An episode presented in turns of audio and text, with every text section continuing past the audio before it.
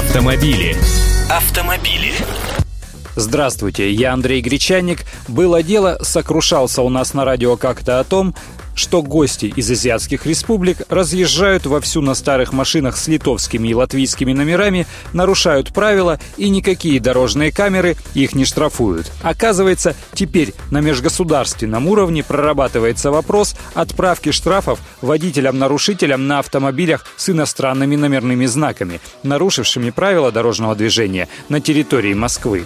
Зам руководителя рабочей группы «Московское парковочное пространство» Департамента транспорта столицы Артур Абдрахманов рассказал, что наказывать они хотят не только за нарушения, зафиксированные на платных автопарковках в центре столицы, которые начали работать с 1 ноября, но и за движение по выделенкам. Хорошо бы, а то неправильно это, когда далеко не самая дисциплинированная категория водителей еще и безнаказанной оказывается.